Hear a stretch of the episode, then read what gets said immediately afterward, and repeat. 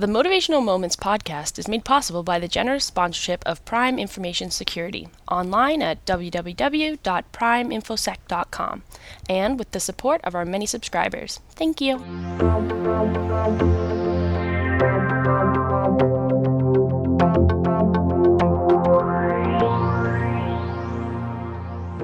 Hello again. It's Linda Ockward Jenner here with another Motivational Moments podcast. And if you remember in my last podcast, I promised to read to you uh, chapter one of the very first book that I wrote, um, A Life Like Mine Living with Life's Challenges. And uh, I wrote the book because um, I started a business as a motivational speaker after um, my second diagnosis of breast cancer. I have I had both of my breasts removed. I actually um, had implants on the same day, but sadly they had to be removed a couple of weeks later due to a massive infection. So I went back to school to be a secretary, and I ended up being a motivational speaker. And, and this is chapter one in my book, A Life Like Mine, and it's called The Beginning. I was born a stressed person, and to be completely honest, I thought stress was normal. If all you know is a certain way of living and you're not willing to explore change and other possibilities, obviously your life may not be all it could be. In my case, I believe my childhood played a big part in why I accepted stress as an everyday part of my life. I knew no difference. In those days, I just accepted my life as it was. Over the years, I've had many roles a daughter, a sister, a friend, a wife, a mother, and an employee. All of my life, I've tried to be something or someone for everyone else, but never really for me. I like to think of myself as evolving over time, maybe like the butterfly, but my evolution seemed to go very slowly. I did break out of my chrysalis and even look different over the years, but the process of evolving into the strong, independent, determined person I am today has come about one step at a time. The person inside my body took time to do her duty, to be a good daughter and a good wife, and more important than anything else, a loving and caring mother. I always felt there was something not quite right, but it was not until much later in my life that I learned one important piece of the puzzle was missing. I had to solve the puzzle myself, for myself, and when I found that missing piece, I knew I had found the real me. When my fourth child was born, I started experiencing panic attacks. This was one of the scariest things to ever go through. It felt as if I was having a heart attack, as my heart beat very fast. I woke up in the middle of one night to feed my baby, but I just couldn't do it. I felt I had to get out of the house in order to breathe.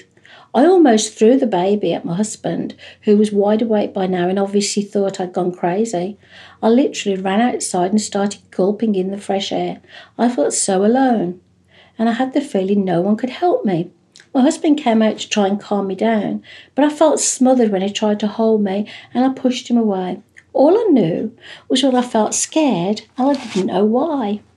The panic attacks carried on for the next few months, so I decided to seek the help of my family doctor. He was nice, but when he suggested that having four young children and a husband was all getting a bit too much for me and maybe I should take antidepressants, I felt a little bit angry.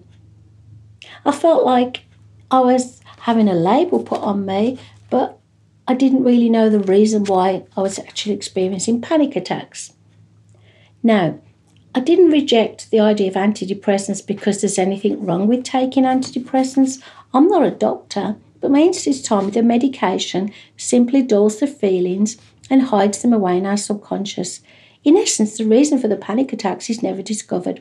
Obviously, there are people who do need medication, but I just knew that in my case I needed to find the cause and a way I could either not be scared of the panic attacks or eliminate them altogether. I read an article in a magazine one day which talked about hypnotherapy and how it could help with various disorders. When my husband came home from work, we discussed the possibility of me finding a hypnotherapist. First, it had to be one who had a good reputation, and secondly, one we could afford.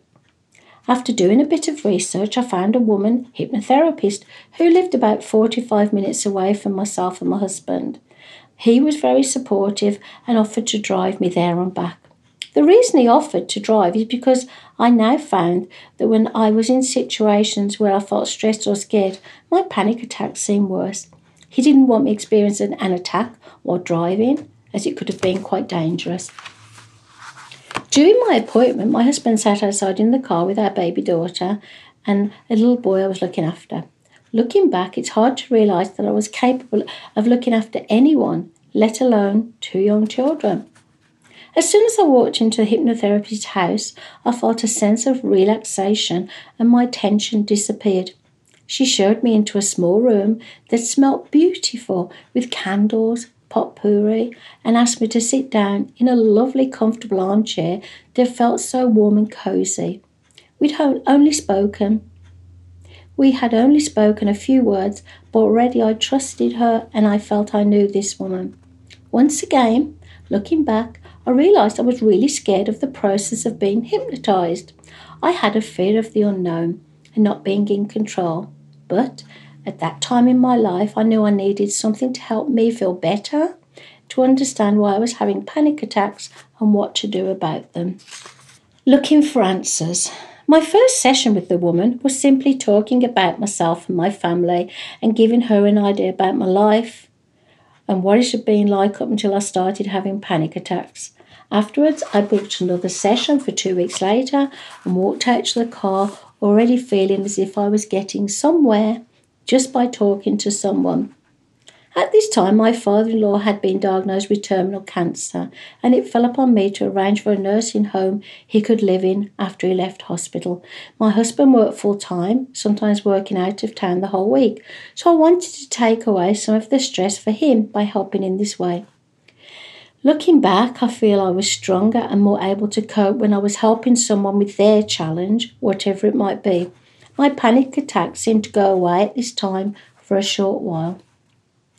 The next session with the hypnotherapist, where she actually hypnotized me into a state of relaxation that was quite wonderful, lasted an hour.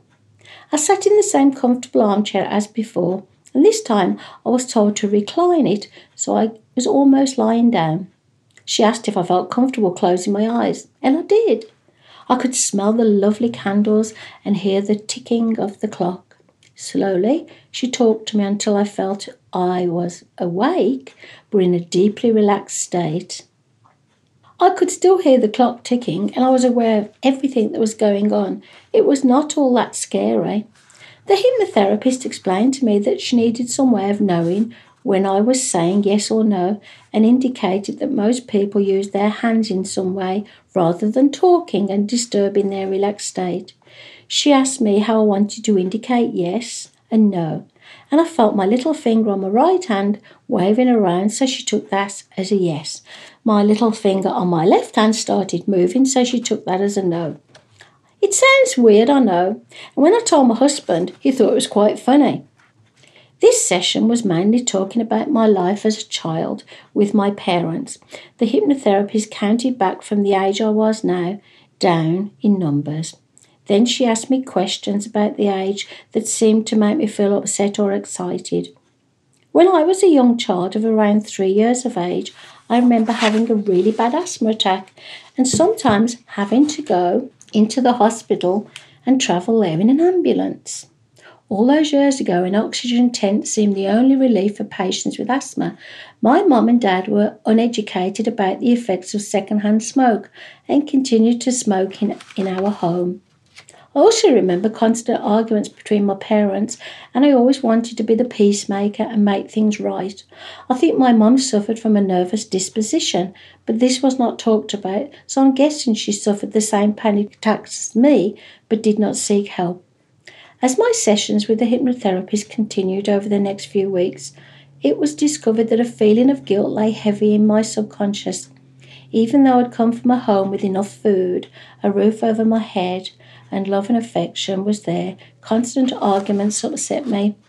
I remember one terrible argument with my mom when I was very young, and she told me that she'd never wanted two children. In those days, in order to rent a house from the local council, you had to have more than one child. My mum even told me she didn't love me on one occasion. My dad tried to be affectionate and loving, but this depended on what mood my mum was in. Even though my relationship with my parents and my mum in particular was not always good, I struggled for many years trying to pacify them, to make things right, or just try and please them. After marrying quite young and having two children of my own, there came a time when I had to make the choice to break with my family. For many years, I'd put up with constant arguments and tried to help my mum feel happier and accept me as the good daughter I was. It was not until my eldest son was three years old that I found the strength to break with my family. At the time, my son was sick in hospital. He loved his nanny, my mom, very much. But because my mom and I had had some stupid argument that really was of no importance, she refused to visit my son in hospital. I knew that hurting me was one thing, but hurting my children was another. So I felt I had no choice but to break from her. With one son in hospital and his 18 month old younger brother to take care of, we were taking it in turns to either sleep at the hospital or be at home with a younger child. Not having anyone to help us meant more stress for us all. However, we managed to cope because we loved our sons very much and would do anything for them. So, as you can see from chapter one in my very first book, A Life Like Mine, I actually start in the middle of my life story. I don't start at the beginning. And I, I weave in and out throughout the book and, and talk about some of the challenges, some of the happy times. And we all go through these, these, these moments of joy, sadness, guilt, anger. And sometimes we don't know how to deal with those challenges. So, again, another reason for writing my book, A Life Like Mine, was to offer some strategies and some steps um, that had helped me get through my challenges. I always talk about my lived experiences, it's not something I've read in a book. So, I hope you enjoyed um, the first chapter of, of my book, A Life Like Mine, which is now into its second edition. And I will be back soon with another Motivational Moments podcast. And I'll be reading you another chapter from my book, a Life Like Mine.